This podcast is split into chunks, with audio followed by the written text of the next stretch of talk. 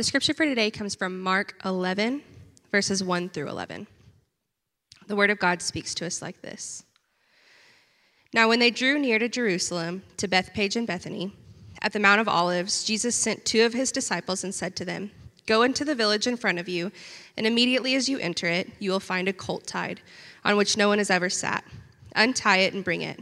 If anyone says to you, Why are you doing this? say, The Lord has need of it and will send it back here immediately. And they went away and found a colt tied at a door outside in the street, and they untied it. And some of those standing there said to them, What are you doing untying the colt? And they told them what Jesus had said, and they let them go. And they brought the colt to Jesus and threw their cloaks on it, and he sat on it. And many spread their cloaks on the road, and others spread leafy branches that they had cut from the fields. And those who went before and those who followed were shouting, Hosanna! Blessed is he who comes in the name of the Lord. Blessed is the coming kingdom of our father David. Hosanna in the highest. And he entered Jerusalem and went into the temple. And when, it, when he had looked around at everything, as it was already late, he went out to Bethany with the twelve. This is the word of God to us. Be to God. Hey guys, good morning. It's good to see everybody. Glad you're here. If uh, I haven't had the pleasure of meeting you, my name is Josh Curry. I'm one of the pastors, and we're walking through the Gospel of Mark. So if you've got a Bible, you can start finding Mark chapter 11. And I'm going to go ahead and pray for you and ask you to pray for me, and we're going to dive in. Heavenly Father, I pray that you would meet us today in both the current reality of what Jesus has done that we might actually feed on Jesus, be encouraged by Jesus, commune with Him. The fact that our sins have already been atoned for, the fact that the goodness of your presence is already broken into the world, all that's now and all that's ours and all that's available. Let us see it today. And at the very same time, Father, would you give us renewed grace and a new understanding of the kind of waiting we're called to do? The longing that's real, the desires in our heart that aren't going to be met until we see Jesus on the great day. And Holy Spirit, would you take this moment through the word that you inspired and would you open our hearts to be rooted and grounded in Jesus, to let go of things we need to let go of, and to be formed and shaped? We love you. We need you. We pray all this in your name, Jesus. And everybody said, Amen. Hey, so this has been a really fun stretch for me with my reading. Um, this has been a little season where I've kind of given myself permission to not read stuff that I have to read and just read stuff that I want to read. So typically, I'm working through a lot of dead guys and thinking about theology and philosophy and shifts in culture. And for the last few months, I've kind of given myself permission, other than just sort of studying God's word and reading commentaries for Mark, to just read weird stuff that I dig. And so uh, for the last couple of months, I've read a lot of fiction. I've enjoyed Franzen's new novel, Crossroads. It's really interesting. And I've been reading a lot of biographies. Like I'm kind of doing a deep dive on Anthony Bourdain right now. I love Bourdain. He's so tragic and so brilliant. And in the midst of all this reading of just kind of novels and biographies, fun stuff, um, one of the things that's been really interesting is just thinking about authorial voice. Like, what is the author telling you? And not just what are they telling you, but what are they not telling you? What are they leaving out? What are they adding? And it's amazing how some authors give you minute details and some authors keep things really streamlined and there's an economy of words. And I say all that because this week, as I was getting ready to walk through this chapter known as the triumphal entry, that both Mark and Luke and Matthew talk about, it's fascinating to me that Mark's approach is almost totally different than what Luke and Matthew do. Luke and Matthew, when they write their gospels, they don't just tell you what happened in this moment, which is no doubt the climax of Jesus' earthly ministry. This is the moment where the confrontation's happening He's been teaching and preaching and doing miracles for three years, and now he's moving to Jerusalem. The end is coming, the atonement is drawing near. And what happens in the other gospels is those writers, they tell you the events, they narrate what's happening, but then they sort of interpret it on the fly. They tell you what it means and they tell you why these particular things happened. And what's crazy about Mark is Mark is the most sparse of all the gospel writers. Like, Mark is so clear and careful with what he includes in his gospel, but also what he leaves out of his gospel. And what's amazing is that when he gives us the account of Jesus entering into Jerusalem, he just doesn't make any editorial comments. He doesn't explain it, he doesn't unpack it, he doesn't even tell us in particular what's rooted and grounded in the things that are said. In fact, he lets it be a little bit obscure. And I think that's really interesting because it wasn't until after the resurrection of Jesus that the disciples themselves understood this thing that just happened. Like they didn't get it. They thought Jesus was doing one thing and he was doing something totally different. And so today, as we open up this text, what Mark is really doing is he's inviting us to open up the whole Bible and try to make sense of this event. Try to understand what it means. And here's what's crazy about this moment in Scripture it really is something that if the Spirit of God would give us understanding of, like, I'm not a good enough teacher to do this. I can't change anybody's heart. But if the Spirit of God in this moment would take us in this text to the very depth of what's being revealed about Jesus, it would literally change everything in our lives. I mean, if you've been walking with Jesus for 10 years, 20 years, 30 years, and you see this text as it really is, and it invites you into worshiping Jesus and understanding what it means that He's the King of Kings and Lord of Lords. Like, that's fuel for your worship. That's fuel for your longevity. That's fuel to fight against sin. That's encouragement in the midst of all the things that are no doubt broken in your life and broken in my life. And if you're not a follower of Jesus, this is a moment where you get a really clear invitation to who Jesus is and who Jesus is not. So many of my friends that are not Christians have walked away from a version of Jesus that's not even the real Jesus. And in this text, what we have is the true, authentic, real Jesus as the fulfillment of everything God said he was going to do throughout the history of his dealings with Israel. And in this moment, in the fullness of time, Jesus shows up to the controversial and to the holy city, Jerusalem, to do something that changes the very fabric of the universe. And that's not an overstatement. And so take your Bible. I want to show you three things from our text that Mark is highlighting both with what he says and with what he doesn't say. Uh, three things about Jesus. Number one, I want you to see that Jesus is the long awaited king. He's the long awaited king. His advent, his arrival, is on the heels of literally thousands of years of preparation. This is not a random thing that happens. Um, the coming of Jesus is not a microwave burrito that you pop into the oven or pop into the microwave and get out in two minutes.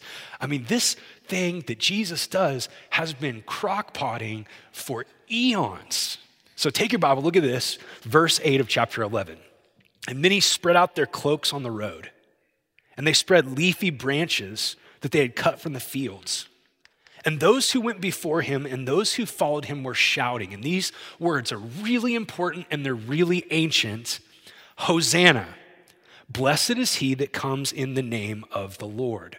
Blessed is the coming kingdom of our father David. Hosanna in the highest. Now, one of the things that's hard about being a person trying to wrestle with the claims of Jesus in 2021 is that we're so divorced from the background in which Jesus showed up in. And what we have in these words, in the words of the crowd, as they're shouting, we actually have an invitation to look back on everything that God did to get ready for this moment. It's rooted and grounded in the past. And without understanding our past, we won't understand our present or our identity in Jesus. What's crazy is a person that hates waiting, I despise waiting. I don't want to wait for anything. As a person that hates waiting, when you go back and interact with the Old Testament, it's shocking that God's relationship with Israel is just marked by an almost default mode of patience and waiting. Take Abraham, who's considered the father of faith. God spoke to him in the wilderness and promised that he would have a son, and through his offspring, all the nations of the world would be blessed. Well, God didn't keep that promise until Abraham turned 100 years old, waiting and longing and hoping God was going to keep his word and trying to remember the character of God as God had revealed him that he's not a liar. And finally, after all of those years, at the age of 100, that child was born. Or think about Moses. Um, the story of Moses is crazy. He was raised in the palace, familiar with Pharaoh's house, um, was a man of luxury. In a moment of anger and both being confused about what's just and what's unjust, he kills an Egyptian slave master. And then he departs from Egypt. He goes and hides out in the wilderness of Midian. And we don't have any record of God speaking to him or interacting with him for 40 years. For 40 years, Moses is just looking over his shoulder, hoping that the Egyptians don't show up. 40 years, and God's silent, and 40 years of wondering if maybe the purpose of his life just came down to just mere survival, being a fugitive from the law. And then, after 40 years, God shows up in a burning bush and he talks to Moses and he changes the course of his life and he changes the entire trajectory of history. And then we have in the book of Exodus, God revealing to us that it was 430 years of crying and waiting before God delivered his people from Egypt. Like, I mean, we don't even have a category for that. I, I, love getting to go help our church plants in the UK because it's just so weird walking into pubs that are like three times older than our nation. We just don't have a grid for that, man. We're Americans. We think 200 years is a really long time. And the truth is, God is patient, and that patience sometimes feels like an affront to what we think He should be doing. That was 430 years, guys, of moms weeping over their babies who were born into slavery. 430 years of husbands not being able to defend their wives. 430 years. And then we get to the last Old Testament prophet, and he speaks the oracles of God. And then we have this period called the intertestament, uh, intertestamental period between the Old Testament and the New Testament. And here's what's crazy about it again, for 400 years, God just goes radio silent. The children of Israel are eventually enslaved again under the Roman Empire, and they're waiting, and no prophets are speaking up. And they're wondering if God's going to keep his word. Is God really who he says he is? Is he going to do what he said he would do? And then, after 400 years of radio silence, we get the last of the Old Testament prophets. We get John the Baptist, who proclaims the kingdom of God is at hand. And what's happening in this story, what's happening in this text, is that the words that they're saying, Hosanna, it has an Old Testament context that reminds us of all of the waiting culminating in this moment where Jesus sets foot on the road to the temple and enters Jerusalem. In the 118th Psalm, we have the one Old Testament mention of this word Hosanna which was a Greek word that they just sort of tried to copy from the Hebrew. The original Hebrew for Hosanna is found in the 118th Psalm, verse 25. Here's how we translate that word Hosanna. The psalmist says this Save us, we pray, O Lord. Save us. Save us, we pray. That word Hosanna, in its original context, is an embodiment of everything that's desperate and everything that feels fractured and broken in our life that we bring to God begging for Him to meet us. Sometimes the cry of Hosanna was cried out of lips who were waiting on God to meet them because of physical pain and suffering. The psalmist is crying out to God that his bones are wasting away, his flesh is hurting. Sometimes that cry, like, God, please meet me, please rescue me, is the psalmist wrestling with his own sin. Like, God, I keep getting owned by this. I know my guilt. I know my shame. Would you please save me from myself? Give me a new heart. Give me a clean conscience. Other times, this cry of Hosanna comes out of a psalmist who's surrounded by his enemies people that hate him, people that want to destroy him, people that are seeking to do him harm. And the cry to God is, hey, will you please remember me? Would you get me out of here? Would you save me? Would you help me? Would you be my rescuer? This cry of Hosanna, of, of Hosanna in its original context is a cry that sort of sums up the entire story of Israel. It's the story of, hey, God, we believe you love us, we believe you see us, when are you going to move? When are you going to show up? When are you going to get me out of here? what started to happen over the years, and we don't know exactly how it happened, and it doesn't have its final completion until this moment in Jerusalem, is that that cry of waiting, that cry of longing, that was like a desperate God, please help me, had started to turn into a cry of worship and adoration. It shifted in its meaning from God, please show up, to praise be God. Praise be to God. He is showing up. And what we have right here is not just a prayer for salvation out of desperate lips, it is that, but it's also a prayer of worship that in the coming of Jesus, the Son of David that God promised would come, the Messiah, the one who would make all things new, the one who would bring the presence of God back to his people, the one that would cleanse them of their sins, the one that would rescue them from the most vile enemies we all face sin, Satan, and death. He's shown up, and now Hosanna is taking on a new meaning. It's not just a desperate cry to God for rescue, it's a desperate cry for rescue in the context of God rescuing. It's, he's here. He's here. Blessed be the coming kingdom of our father David. Hosanna in the highest. I want you to see, I want you to get, I want you to feel that both of those hosannas, like that Old Testament context, like, God, when are you going to show up? And that triumphal entry context of like, oh, he showed up. Both of those are true of the Christian life. Because on this side of the cross of Jesus, we have so much that's now in our walk with Jesus new identities through his death and resurrection. We've been cleansed of our sins. Our sins aren't counted against us. The Father loves you. Like the Father's not waiting on you to become the future version of you to be with you. In fact, Jesus was cut off so that you would never be cut off. You are delighted in, you are loved, you are forgiven, you are chosen. The Spirit of God's been given to you so that you would never be alone, even when you feel lonely. There's so much that we have now because Jesus already came. So we can pray in all seriousness as Christians Hosanna, you showed up. You did rescue me. And yet, listen, there's also so much of the Christian life that's still crying out the first kind of Hosanna hey, when are you going to finish what you started? God rescue. Because the great day is not here yet. And there's a lot of promises that have yet to be fulfilled. And there's a lot of waiting that we're still doing. For 2,000 years, the church has been marked by this tension that there's things that we have now that are monumentally good and glorious, and there's things that we are waiting on that we don't yet see, but we're holding on to through faith. In a couple weeks, we're going to move into the season of Advent. It's a part of the church calendar where we identify with Israel in waiting for the coming Son of David. And as the church of Jesus, we also remember that we're waiting for the second coming of Jesus.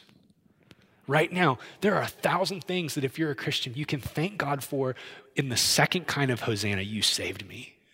Your forgiveness, the Spirit of God inside of you, to be known, to be forgiven, to be loved. And yet at the very same time, make a mistake, we also are praying the first kind of Hosanna because we still have sin in our flesh. We're still staring down the grave, even though death has been defeated. We're waiting. Some of us are waiting in the midst of our marriages like, God, can you redeem this? Can you make it better? Some of us are waiting on kids to come back to Jesus. Some of us are waiting on our anxiety and our depression, finally loosening its grip. And all around us, we have evidences of the fact that the kingdom of God is not yet fully here. Creation is still groaning, things are still broken. The tears have not yet been wiped away. So Jesus is the long awaited king who shows up. The son of David arrived. And he went to the cross and he was raised from the dead, and sin, Satan, and death were defeated in that act. And yet now we still await the final great day. The day he returns, the day he wipes every tear away, the day that death is no longer just defeated, but the, the day that death dies. We're waiting on that. Jesus is number one, he's the long awaited king. Number two, Jesus is the true king. This story is full of references to the Old Testament to help us wrestle with what's authentic versus what's counterfeit. I want to try to unpack this for you. It's a little weird, a little hard to understand, but I think if you track with me, we'll get this together. In the Old Testament, God promised King David that David would have a son that would reign on his throne. And that promise to David is a twofold promise, which makes it a little hard for us as Westerners to get. On one hand, God was promising that David's offspring, Solomon, would be his heir, and that gets fulfilled. On the other hand, God was making a promise about a day way in the future where there would be an offspring of David whose throne would have no ends and who would, who would reign eternally as God's chosen Messiah. Now, I want you to see this because that first sense of the promise that Solomon would be David's heir is under threat in 1 Kings chapter 1. There's a usurper that wants the throne. And I'm going to totally butcher these names, so just feel free to be super judgmental about my pronunciation. I can handle it. I want to show you this. This is 1 Kings chapter 1, starting in verse 5. Now, Adonijah, the son of Haggith, exalted himself saying, I will be king. And he prepared for himself chariots and horsemen and 50 men to run before him. His father never at any time displeased him by asking, Why have you done thus and so? Uh, quick parentheses, there's an entire parenting conference in that one verse that we need to get to someday. Now, look what happens next. He was also a very handsome man. He was born next after Absalom, and he conferred with Joab, the son of Zeruiah, and with Abiathar the priest, and they followed Adonijah and helped him. Okay, here's what's happening. This is really important because this is the contrast that we're about to see with Jesus. You have a false king because he's exalting himself, and the way that God chooses kings is God exalts them. David didn't choose the throne, God chose David for the throne. We also are told that he's handsome, which is not just describing his appearance. Like, it's not just saying that he's a good looking dude like Garrett Johnson. I mean, we could say that. I mean, Garrett Johnson could leave ministry and make a lot of money as a supermodel selling bows and outdoor equipment. He's a handsome man. But that's not what it's saying here. It's actually a really pejorative term. To call him handsome in the context of mentioning Absalom is to remind us of the original moment where God sent his prophet to choose David, and God said to the prophet, Hey, don't look on outward appearance like man does. Man looks at human strength and human intellect. Man looks at image mar- management. Man looks at the way that we can project strength to other people. God doesn't look at any, God's not impressed with any of that. God looks at the heart. And so we have with this guy the fact that he's a counterfeit king, he's a usurper, he's a fake, because he looks like all the things that the pagan nations want in a king.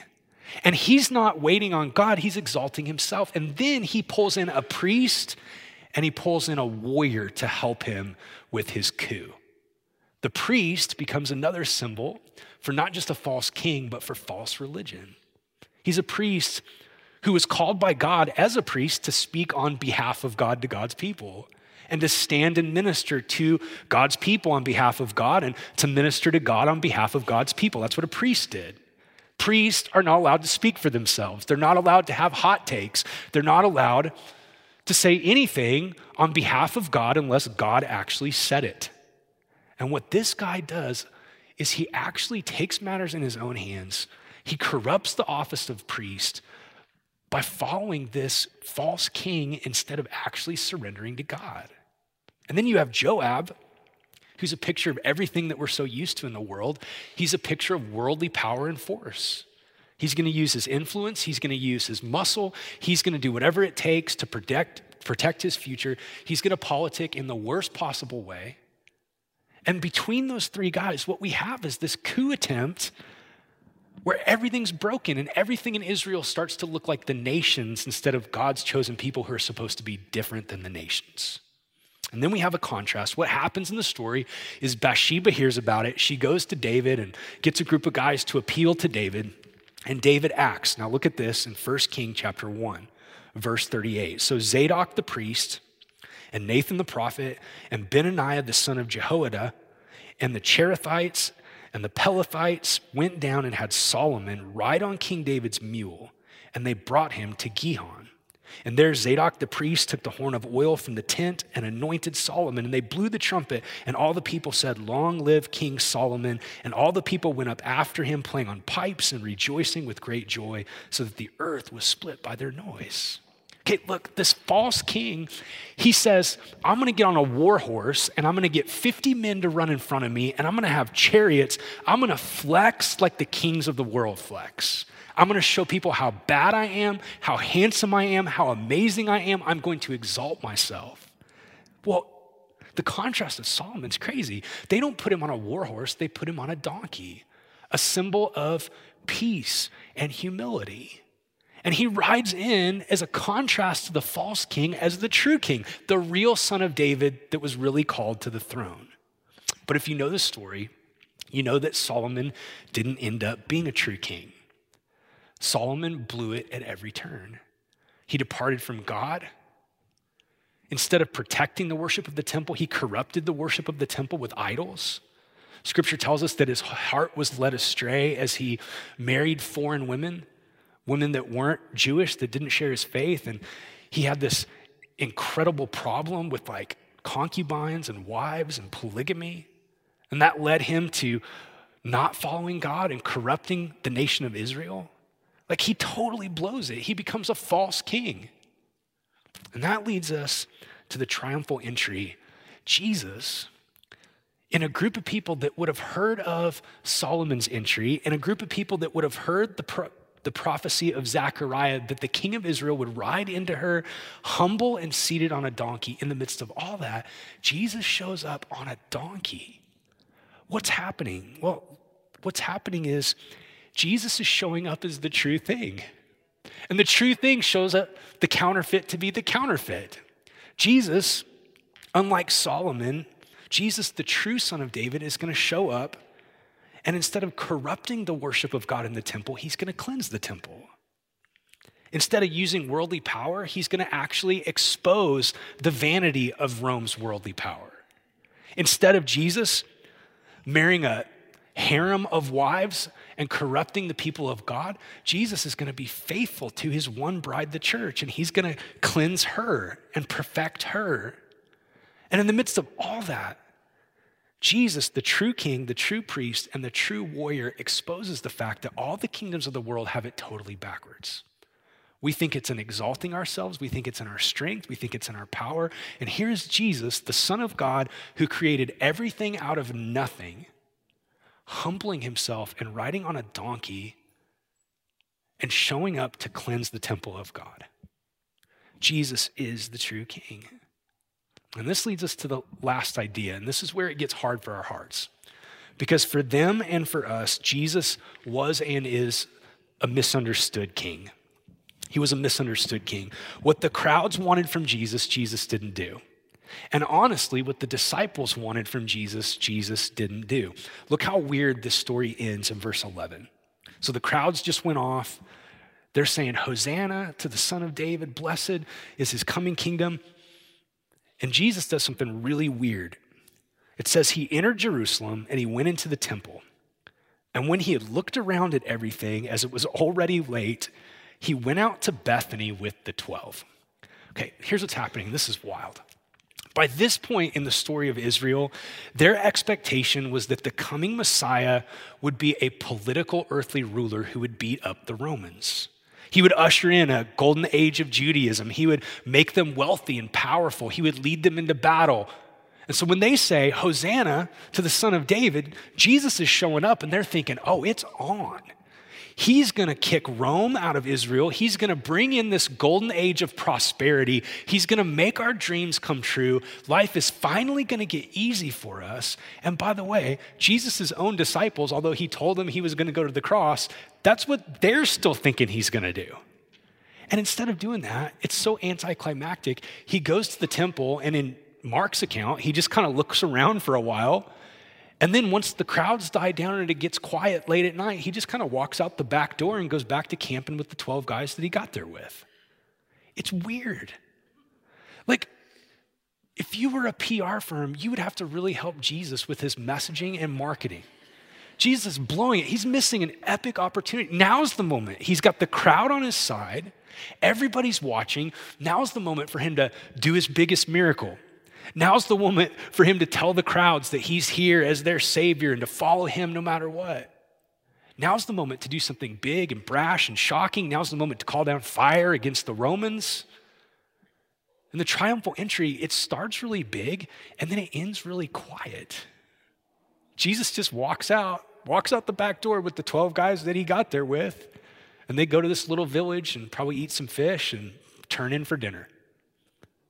It's weird. Jesus is not meeting the expectations of the crowd. He's not beating up Rome. And he's not meeting the expectations of his disciples to just clothe himself in blatant glory and splendor and power. In fact, Jesus is doing something really wild. Jesus is bringing an upside down kingdom in which he's going to have to die to enter into his glory. And in this moment, here's what we see that Jesus didn't show up to make the lives of his disciples easier. And I need you to track with me here. Because we've been so shaped and formed by a, by a psychologizing of the Christian faith that's twisted it to be this deal where Jesus is like, like Jesus showed up to just be our life coach that makes everything better for us. And Dylan said it last week really well. We've turned Jesus into a means to an end. Like, if we worship Jesus and follow Jesus, he will get us all the things we need to be happy. If you're single and you really want to be married, then just pray the right prayers and follow Jesus. And we might not say that as crassly as I'm saying it, but we believe it.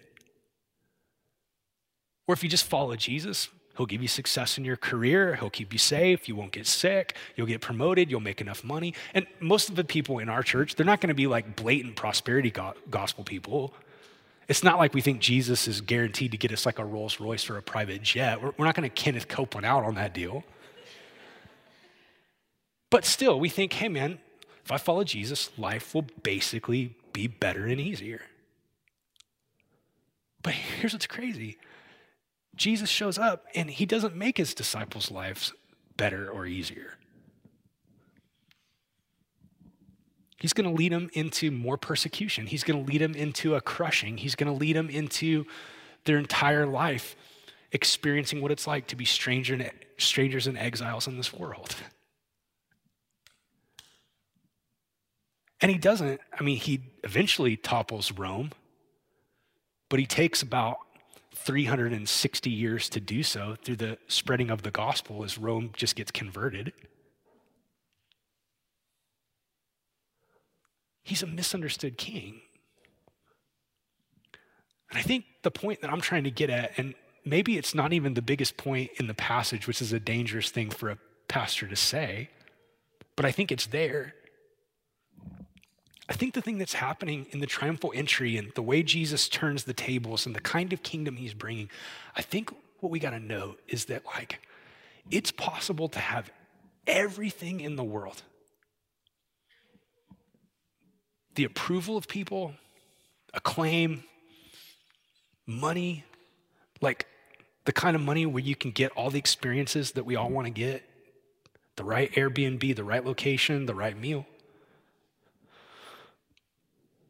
You can have a great marriage and you can have great kids. You can check every box in your career. You can get everything. But the story of the triumphal entry and the story of the entire Bible is if you have everything but you don't have Jesus, you have nothing. Because his kingdom's the only kingdom that lasts. He is the desire of the nations, he is the treasure that we long for.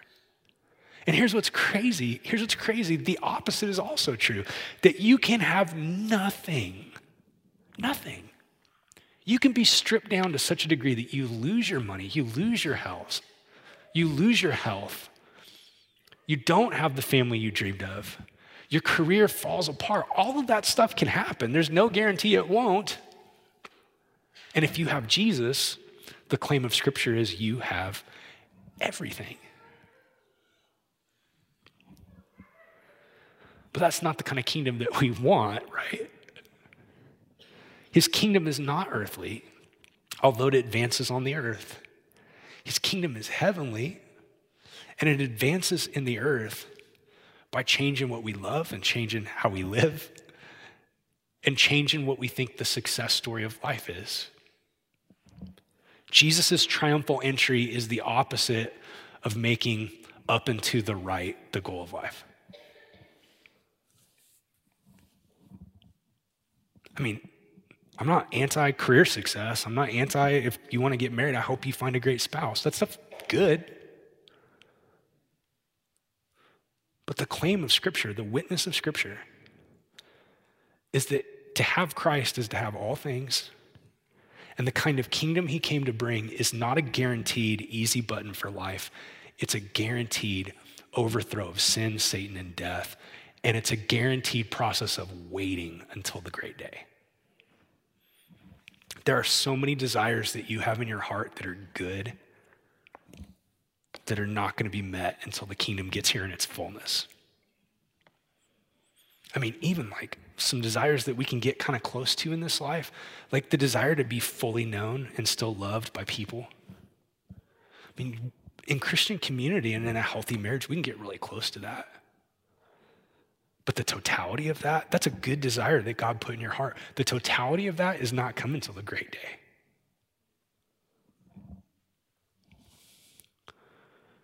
There's so many places where the things that we desire were placed in us to point us to hopeful longing and waiting for the great day. Jesus, in his first triumphal entry, came in on a donkey with terms of peace for the world. Revelation 19 tells us that as his second coming, he will return on a war horse to make war against evil. Scripture tells us that it'll be a bad day for people that won't bow their knee to him. It's, it's true. And we live in this moment where we get to decide what kind of kingdom we want to be a part of counterfeit, power, ease, wealth, or the hard road of following Jesus that's eternally worth it.